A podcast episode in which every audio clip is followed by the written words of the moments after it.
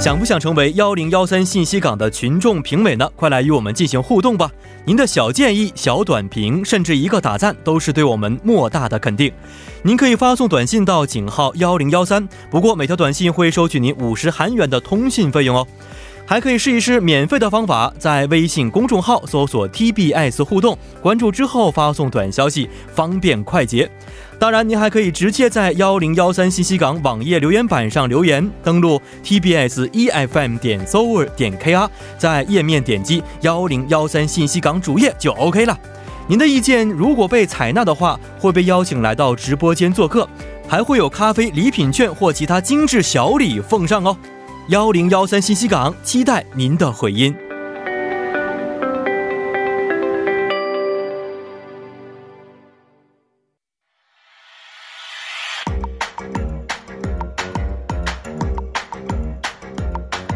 世界之大，无奇不有。让我们聚焦全球沸点，共同倾听地球村的故事。好的，接下来让我们共同走入今天的聚焦全球沸点板块。那今天呢，我们请到的是来自中国新闻周刊韩语版的编辑黄俊文黄老师，和我们分解一下一周当中的全球时讯，共同探索地球村的故事。那同时也十分欢迎各位听众朋友可以积极参与到节目当中来。我们的参与方式为：您可以通过发送短信的方式发送到井号幺零幺三，每条短信通讯商会收取您五十韩元的短信费用；或者是通过微信公众号搜索 TBS 互动，点击关注之后发送短消息即可；又或者可以登录网页留言板，登录 TBS EFM 点 s o u r 点 KR，在网页点击幺零幺三信息港主页就可以了。那同时呢，再为您说一下我们节目的收听方法。您可以通过调频 FM 幺零幺点三，或者是网站 TBS EFM 点 s o u r 点 KR 中的 EFM 首页，以及呢，可以通过 YouTube 内搜索 TBS EFM 收听节目。那么错过直播的朋友们呢，也可以通过网站收听节目回放，还可以通过三 w 点 p o p b a n g 点 com 或者是 p o p b a n g 的应用程序搜索幺零幺三信息港，或者是幺零幺三新星行来收听也是可以的。那么在收听广播同时呢，也希望广大亲爱的听众朋友们不妨的随手点击关注，因为幺零幺三信息港需要大家的点赞。好的，马上有请出今天我们的黄俊文黄老师，你好。大家好，我是黄俊 文。哎，老师，好久不见了啊！是啊是的，是啊是的啊。呃，老师是第一次做客我们这个聚焦全球沸点的节目是吧？是的，因为之前其实我在以前的栏目当中跟大家聊过很多，嗯，呃，婚姻啊、是嗯哦家庭啊、孩子。没错。那这次终于可以在咱们聚焦全球沸点的栏目当中聊一聊别人家的别人事哎啊家儿。的事儿啊，别的国的事儿，是不是？是的，老师最近的生活怎么样呢？因为呃，很多朋友在疫情当中啊，可能生活非常的不方便啊。老师还好 吗？啊、还好，因为我已经在家办公快半个月了。哦，在家办公一直是没有是怎么的，出门，是是的不是的，是？是的。那今天也可以说是为数不多的出门的次数之一，放风放风的时间， 是哎不是？对对对。好的，非常欢迎我们的黄老师到来啊！呃，来了解一下第一条讯息吧。第一条讯息我看了一下，是来自美国的讯息，是不是？哎，是的，是的，这个是我们今天的消息当中相对是比较沉重的一个消息了，那就是科比的追悼会。那科比的追悼会呢是在美国当地的时间二月二十四号，呃，在洛杉矶举行。那距离他一月二十六号的逝世和他和他女儿的逝世呢，已经过去了一个月的时间了。嗯，那这个追悼会呢，它采取的是全程直播的一个方式，主题是叫做“生命的礼赞”。那科比的亲人、社会各界的一些巨星名流都来到了追悼会的现场，场外还有成千上万的粉丝聚集，人们都是自发穿着黑色或者是深色的衣服来告别自己偶像的。没错。嗯，科比呢，作为一个 NBA 篮球明星啊，其实很多即使不喜欢篮球、不了解篮球的朋友，也是了解科比这个人的，是不是？是非常令人惋惜的一件事情。嗯呃，老师刚才也说到，这次呢是很多朋友啊参加了自发的参加了科比的这个追悼会啊，但是有没有一些统计说多少人参加了本次的追悼会呢？因为很遗憾的是，它的现场其实只能够容纳两万个人、嗯但是我们有知道呢，因为它通过一个网上预约售票的方式，它的报名人数其实已经超过了九万。嗯嗯，所以实在没有办法，他采取了一个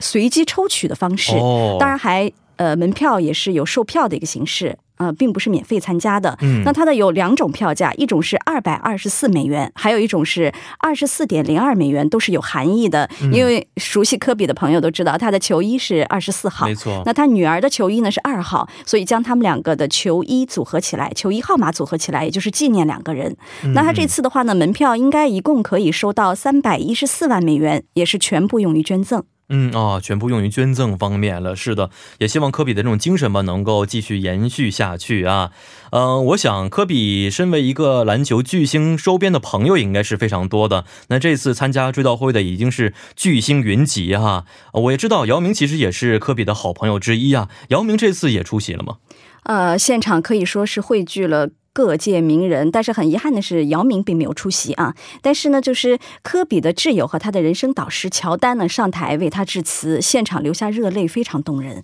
那我们说，呃，不光是 NBA 的球星都到场了，那其他的体育明星，比如说我们中国朋友都很熟悉的霍尔普斯。呃，菲尔普斯嗯啊、他也出席了。那包括那个演艺界的明星也来了不少，碧昂斯呢还在现场为他献唱。嗯，是的，我觉得这个追悼会虽然没有看到它的场面是什么样的，但肯定是非常温馨，而且非常感人，也是非常让人觉得很有积极意义的，是不是？的，因为全球据统计啊，全球是上千万的人都在收看着直播。嗯哦那咱们中国有很多球迷都是在网上是的是的看了直播的。没错，嗯，刚才有说过，希望科比的这种精神能够延续下去啊，出现更多类似于科比一样的篮球巨星。好看一下，这个是关于科比追悼会的一些新闻啊，看一下这个目光转向南美方向，南美方向关于哪个国家的呢？呃，下面我们要看一下墨西哥。那墨西哥这边呢，有一个波波卡特佩特的火山呢，它再度爆发。为什么说是再度呢？因为它上一次爆发是在十九号，仅仅过去了四天，又再次爆发。那它喷出的岩浆和火山灰呢，也是非常的惊人。据说火山灰的灰柱呢，已经达到了一千米。那虽然目前没有人员伤亡或者财产损失的报告，但是大家都很担心，是不是这个墨西哥的火山就开始活跃起来了？哦，是没错。前些日子韩国也上映了一部电影，是吧？呃，灾难发生的时候，人们应该如何的去面对的这么一部电影。而且去年我也知道，在世界各地，其实火山喷发的事件也不是一例两例个例的案件啊，包括还有一例案件造成了非常多人人员伤亡的情况。这也是不是啊、呃代表着我们这个世界各地的火山爆发期进入一个高发期了呢？其实说来也是。呃，每个人都很揪心的一件事情啊，嗯因为我们进入二零二零年，好消息很少， 是，这全都是天灾刚刚跨人入祸、一月份的疫时候情。是是的的，嗯是的。那我们也说呢，其实坐落在美国中西部的黄石火山才是这个世界上最大的一个超级的火山群。那它下面积蓄的这个能量呢，据科学家来说的话呢，一旦爆发，能够摧毁整个地球。那之前的在最近的二十八天里呢，它一共发生了一百七十四次地震，虽然说震级都不大，最大的只是二点四级，但是呢，有一个这个地质学家就警告大家，这个地震的大小不是决定性的，嗯，那它的频率才是决定性的。频 率是所以，决定对性的。对对，所以之前一个哦月发生了一百七十四次地震呢，就，呃，很能够引起科学家的注意了。嗯嗯当然也有其他的专家表示啊，高频的地震突发也不能够预示什么，所以大家还是不用过分担心的。嗯嗯，按照一般人的想法，频率更高的话，是不是对于这种大规模地震是一件好事情？因为频率更多的话，是的会释放地震的一些压力和它的这个能量，是吧？对对对，因为确实嗯有专家就觉得这其实是黄石火山自然循环的一部分，是它自己消减，就是内耗自己能量的一部分。嗯嗯是是是是，呃，老师去过黄石公园吗？没有，很遗憾，哦一直想去。嗯啊我唯一去过一次美国，就是去黄石公园、待了一周时间。说实话，这一周时间有一些审美疲劳，都是一样的景 色，但是也看到了当时黄石公园的一些地质地貌，确实非常的美丽和吸引人，都是一些跟呃地热有关系的温泉呐、或者说一些地质的一些这个呃石化的一些现象，非常漂亮。啊都是地震的产物。对对嗯对，但是同时我们也从导游那了解得到，是黄石公园最近几年确实这个频率越来越呃频繁了，引起了很多科学家的一些警示。嗯如果真正爆发的话，可能会像老师刚才说的，是一些全球性的灾难对嗯了。摧毁性的。摧毁性的是不是？好，我们只能祈祷了，是不是？这个地球不会出现类似的大灾难啊！好看一下，这个是关于啊火山高发期的一些新闻，看一下我们另外的一个南美国家巴西的情况。那巴西呢？这个是一个听起来就让人很开心的消息啊！那是一年一度有一个巴西的狂欢节，嗯那终于也是在二月二十一号晚上开幕了。那巴西各大城市呢就进入了狂欢节模式，也是狂欢节的时间。那巴西狂欢节呢是全世界规模最大、影响力最大的狂欢节。那它最开始呢是开始于十九世纪的中叶，呃，有一个称呼啊叫“地球上最伟大的表演”。指的就是这个狂欢节。嗯，那它这个狂欢节的话呢，现在是全民的庆典喽。呃，今年的狂欢节呢，将于二月二十六号结束，而街头的狂欢呢，将持续到三月一号。嗯啊，街头狂欢还会持续这么几天的时间啊。呃，其实巴西也是大家非常熟悉的一个国家，非常热情、具有这奔放气质的国家。但是很遗憾，我也没有去过。但是从影视的一些视频当中看得出来，巴西的一些狂欢节真的是，呃，色彩非常的缤纷艳丽。然后呢，人们的这个呃情绪也非常的高涨，是不是？希特望有别是机会可以去一趟。对呀、对呀、特别是大家现在天天。几乎是尽可能的待在家里，看到这种消息更愿意去享受一下人山人海的感觉。对，没错。但是同时，我们也很担心的另外一个问题，就是说现在的这个新冠病毒啊，已经是持续变成了一个全球蔓延的趋势了啊。如此大规模的集会啊，会不会不是特别的安全呢？确实是这样，因为嗯我们有注意到呢，其实，在狂欢节开始的时候，巴西还没有一例的确诊病例。嗯然而，就在刚才我进来之前查了一下，二十五号巴西已经确诊了一例。嗯，然而，我们知道它的街头狂欢还要到三月一号，是所以我们说这全球化，什么都全球化了，嗯嗯嗯病毒也没有国界了。没错。而且很多这个呃外国的朋友也是趁着这个机会，可能会去巴西参加这次的活动，是不是？是的在这样的一个情况之下，这个全球的疫情啊，确实非常令人担心啊。也希望呃相应的巴西政府可以一边做好防疫工作，一边做好这个狂欢节的准备工作。好，OK，这个是关于啊、大型集会巴西新闻啊，看一下下面的一个欧洲方面的讯息。欧洲的这个信息呢就厉害了，因为它是英国最近做了一场独一无二的清醒的开颅手术。这个开颅手术呢是患者边手术边拉小提琴，嗯相当厉害。啊，边手术边拉小提琴，而且是一个开颅手术，是不是？是的，听起来非常觉得很不可思议的一件事情啊。嗯，老师能不能具体给我们介绍一下这个手术是怎么做到的？这个患者呢其实是一个五十一位五十三岁的英国小提琴的演奏家。那他被诊断出患上了脑部的肿瘤。那我们知道脑部肿瘤的话呢，现在比较常用的一种方法就是解呃治疗方法就是手术。嗯但它风险呢相当高，是特别是它的肿瘤的位置呢非常靠近它的大脑当中负责协调左手微动作的一个区域，没错，最近的地方呢甚至只隔了几毫米。哦嗯这什么概念呢？手术当中如果稍有不慎，就可能导致这个患者今后失去对左手的控制能力，无法再继续演奏小提琴了。那这对于一个艺术家、小提琴师来说是个非常致命性的打击了。是的，嗯所以他的主治医生呢就找到了一个非常呃新颖的方案。那首先呢，他会在手术前让患者演奏小提琴，绘制出一个叫做大脑图谱的东西，以便医生避开在演奏小提琴时大脑中活跃的区域。这样的话呢，避开之后就会不对这些区域造成损伤。最后呢，为了确定手术是否顺利，将在实施前一秒钟嗯，再把患者唤醒。啊、哦，唤醒之后呢，让他在手手术室中演奏小提琴，嗯再确认一次哪些大脑是在活跃的，嗯然后切除必要的部分。哦，这样的一个方式。是的，呃，我记得大脑当中好像是没有痛感神经的，所以呢，即使被唤醒的话，它也不会有这个疼痛的感觉其实呢，如果不麻醉一样还是疼的，啊，还是疼的。嗯所以我们有看到他介绍啊，就是手术的前半部分呢，患者是完全被麻醉的，就是嗯全麻一个昏迷的状态。嗯嗯，那这个嗯时候呢，医生可以根据图谱的指导，那个开颅，然后确定这个位置，嗯，在准备要切除之前。患者就被唤醒，那手术的团队这时候还要测试他的一些脑部的功能。这时候呢，麻醉师要全程去跟患者交流，既要确保他清醒，嗯又要确保他不疼。哦哎，还是有一定难这度。个是非常嗯高技术的这么一项手术了是啊，既要确保他清醒的状态，同时还不能疼，是不是？是的是的特别是我们知道这个头皮还是有痛感神经的，如果是说麻醉的程度不够充分的话，他感受到疼痛的话，会对整个手术带来非常大的影响。是啊，那所以说我们也看到一个很好的，就是很有趣的画面啊，就在严肃紧张的手术室里，竟然能够响起一阵阵的小提琴声。嗯那，这个手术呢，一共进行了六个小时。 哦，切除了百分之九十的肿瘤的同时，又保住了他左手完整的功能。更神奇的是，他手术结束后的第三天就已经出院了。哦 一个开颅手术，我觉得已经超出我们的想非常成功对非象常成，功而且过了两周之后，他已经回到舞台上去表演了。嗯嗯嗯，嗯，这个相当于是给他的一次重生，而且是方方面面的重生，是非的，常是的。啊、非常完美的一台手术啊。那是不是也可以套用？如果想保住某项功能的这个脑部手术，都要用类似的方法去进行手术呢？啊，是的，因为他的这个主刀医生呢，其实并不是第一次做这样的手术了。嗯在此之前呢，他曾经为一位会计师做过脑瘤的切除手术，也是在手术的过程当中唤醒了患者，让他来做算术题。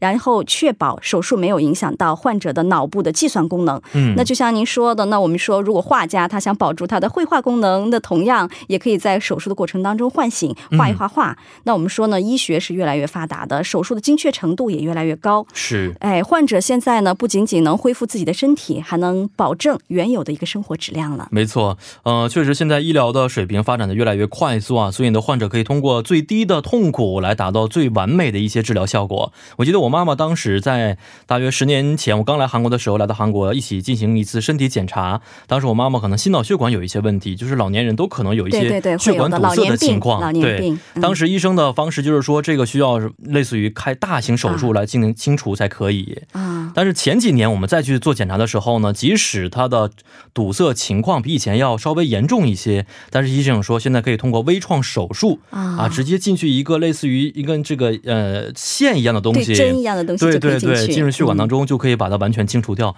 所以现在我突然发现，这对我妈妈来说也是件非常好的事情，啊、太好是了，啊是件好事。减少了非常多的一些痛苦。哎，所以我们也是有赖于这个医学的发展，嗯快点把我们这个疫苗也研 没制出错，来。现在很多朋友都是在等待这个疫苗的成功研制疫苗对的啊对的是，但同时呢，有的时候可能说，在疫苗成功研制之前，我们如何能控制住这场疫情，也是我们需要考虑的。是的，是的，嗯，好，那这个是关于欧美方向的一些新闻。最近亚洲方面的新闻怎么样呢？呃，我们这边呢可以看到一条关于日本的消息，也是最近被炒得很火的，点击率非常高的一条消息，是嗯二零二零年关于东京冬奥会的。那我们有知道呢，日本它是一个动漫大国嘛，嗯那什么万物都可以动漫化，那它给每一个国家都设计了一套动漫的形象，每个国家都涉及动漫形象对对啊，这是第一次，我据我所知是第一次。呃，首创的，哦首创的。那其实我之前去日本的时候就发现，他们其实真的是连下水道的井盖儿都是卡通的。是是，没错。对，然后其实他设计的这些形象，每一个都非常的传神，特别是注重了一些细节，充分体现出了一个各国的特色，非常难得。哎那让我猜一下，中国是什么形象啊？嗯五星首星红旗对，肯定要是红有红色的才可以。 是的是的然后呢，中国和日本都是东方的礼仪大国，觉得呃是在礼仪方面应该做足做足功夫。对的，对的，因为他嗯这个姿势呢，就是一个双手作揖、谦虚有礼的姿势，非常帅。哦，相当于是也是迎接宾客的一种感觉。是的嗯，那这些创意的形象是如何被设计出来的呢？呃，说到这里呢，其实也是刚才我提到的一个问题，其实这不是一个新闻啦，嗯，哎，我们有在一年前，就是大家如果在网上有看到的话，其实一年前呢，日本的设计师就已经设计出了全套的形象。那其实呢，这不是东京奥运会的一个官方的项目，它是非官方的，非也就官是方项目日本的设计师自发的，哦相当于去做了民间的一个件事情组织去进行的是的，是的、嗯他们结合了日本武士的形象和各国的国旗，嗯采取了一个拟人化的手法、哦设计出来的。是，哎，这个我觉得可以，大家好好的期待一下，包括世界各国的朋友们呢，看看自己国家到底呃如何的去被设计出来。但是有一个最大的问题就是，现在疫情当前，那么日本作为现在世界上。最严重的三个国家之一，是不是？是的它的奥运会啊，包括很多的一些这个聚集性的大型活动，能不能如期举行，也成为了世界各国关注的一个焦点了啊。这方面能不能给我们介绍一下呢？其实呢，我们有看到啊，就是刚才我也提到，这个新闻其实是一年前的旧闻，嗯为什么会再次拿出来炒作呢？这就是也是能够体现出日本一种焦急的心情，因为嗯现在十分想，你想，如果正常奥运会是在夏天，如果能够如期召开是的七月话，份应该要举行现的，在应该已经开始造势了。是是是。然而呢，各地都是疫情的消息，所以我们有看到去年的旧闻，它也能够拿出来炒作。嗯那我们还是很佩服这个日本的公关的一个炒作能力。嗯，他不仅仅会在给中国捐赠的防疫物资上写古诗，嗯然后他还能够发动媒体把一年的前的新闻再翻新，嗯嗯而且我对比了一下现在的新闻和一年前的新闻，几乎图文都是一样的。哦，相当于重新拿出来又发了一遍稿而已。是的是的是的是的嗯，呃，我们也希望日本的这次的奥运会能够如期举行啊，在疫情完全被控制住的情况之下能够举行。但是同时也真的是捏了一把汗，因为对四年一度的这奥运会也确实是吸引了世界各国人们的关注啊。是的，也相当于是世界各国在综合国力上嗯的一次较量啊，也希望这次可以如期举行吧。呃，老师什么时候去的日本是？呃，说来呢也是挺悬的，因嗯为我们都了解啊，就是疫情刚刚开始的时候，大家都没有意识到很很严因为重嗯刚。开始的时候，日本并不是算特别严重、我最后一次去日本是在一月十号去的，哦十五号回来。啊。当时国内其实也是刚刚开始重视起来，已经开始了对对对嗯，已经有了，但是刚刚开始重视。 是是，去日本什么地方了？呃，我们还是去的东京周边，嗯是然后旅行看吗富士山。对，哦我和我这最后一次去是我跟我儿子一起去的嘛，嗯嗯嗯，然后主要是旅游，主要是旅游、嗯是，呃，我觉得这个是是也是好消息，因为现在再想去的话就很难了，即使办完签证也不能去了，已经是。对对。然后它其实，在整个东京还是有很浓郁的这个奥运的气氛。啊，当时你看到了已经有很嗯浓奥运气氛对了，对对，是这样。然后你就会感觉到，从日本的角度，不管是他政府还是人民，他嗯当然不惜一切代价，是的想要把这个奥运会正常举行。嗯，可是到底能不能如愿呢？我觉得还是，毕竟生命的价值是至高无上的嘛。没错嗯哎，嗯还是希望它能够顺势而为。是，而且最重要的是，它不光光关注的是一个国家的疫情情况，如果是的这次出现一些岔路的话，可能影响到整个世界的疫情走全向。世界嗯对、哦，非常非常的重要啊！好的，这是关于日本方面的一些消息，看一下今天的最后一条讯息。好的，最后一条消息呢，来自美国。那美国呢，研究出了一款神奇的机器，它能够让心脏在人体的体外存活长达二十四小时。哦，一款机器可以让人的心脏在体外存活二十四小时。是的，是的。哦那器官捐献者的心脏呢，在在此之前只能够在体外健康的存活四个小时。那它现在提升到二十四个小时呢，就意味着可以拯救成千上万患者的性性命。嗯而且它的这个设计啊，体态非常的小，甚至可以放入随身的行李坐飞机。哦这意味着器官移植和捐赠的流动范围嗯可以全球化了。是二十四小时，是的基本是全球任何一个地方飞到都任何可以一个去地了。方是以前我们在看一些新闻的时候啊，说这个有一些人是接受了器官的捐赠，但是因为这个路途遥远，是的，啊、运输方式不方便而放弃了，是非常让人可惜的。是的，嗯是的因为之前的器官保存方法呢非常的原始，可能我们嗯现在想起来觉得不可能啊，嗯嗯但是在这款机器出来之前，保存方法就是放在冰块 上。对，我看到以前以 前中国有好多的一些类似于就是医放疗在记冰录性上的一些节目啊，对都是说有一个保温箱里 边放一些冰块，是的，是的。然后呢，坐这个飞机，然后赶火车等等等等的方式来去快速的运输，但是有的时候还是没有时间能够及时的送到是患者的，手是中。的，因为据这个统计的结果呢，其实有四分之三的心脏都在运送当中逐渐就衰竭了，最后甚至手术都没有办法做。嗯，所以这次的消息对于世界各国来说也是一条好消息了啊。是的那，如何去能够让心脏离开体外长达活长达二十四个小时呢？它其实是和它的这个设计很有关系啊，它就、嗯呃最大限度的模拟了人体的一个环境。那因为它百分之百模拟了人体内的一个运行环境，所以能够让这个心脏甚至感受不到它已经在体外了。哦，也就是说，它其实不是像我们现在把这个心脏取下来之后直接放入放在冰冰块上块速上冻不是之后，这样不是的这样的，对也是一个体外存活的过它程。在相当于还在体外运作。哦，嗯这样一个方式，这真的是可以给数以千计的这样的患者提供一个福音了啊！那如果心脏在体外都可以存活这么长的时间，是不是也代表着我们的现代技术，或者是利用类似的一些呃机器，可以使得其他器官也可以在体外存活呢？哎，确实是这样。那我们有看到呢，这篇论文当中啊，它讲到，那不管是这款机器，还是未来会发明出更多的机器，嗯那其他的人类器官也一样可以通过这种方式来进行一个保管。那我们说呢，它现在的这个阶段呢，还没有正式用于人类的心脏。它的论文上讲呢，现在呢是在狗的心脏的。移植手术和嗯猪的心脏已经都做过测试了，哦下一步就是可以在临床，在人的临临床床做一个哦测试。如果顺利的话呢，这个机器将在一年之内全部用于人类的器官移植。哦，全部的器官移植都可以去使用。嗯对对对，是，其实呃，整个的运行机制都是大同小异的，除了是心的脏作为最重要的器官之一，其他的器官都可以运得到，是吧？是的，是的，是模拟人体。嗯，哎，这样的一些新闻真的是希望多多能够听得到啊。那今天看了一下，老师给我们带来的都是关于世界各地的一些好消息啊，基本都是，特别是关于一些医疗方面的消息。呃，现在疫情可能也朝着一个更好的方向去发展着，虽然韩国也是算比较严重的，但是我觉得在韩国政府和韩国人的努力之下，疫情一定会迎来拐点的啊。好，非常感谢我们的老师参加我们的这次聚焦全球非典，咱们下一次节目再见。好的，谢谢大家，再见。嗯再见。那以上就是今天第一部节目聚焦全球沸点的全部内容了。在稍后的第二部节目当中呢，为您带来的是辣妈虎爸座谈会，不要走开，马上回来。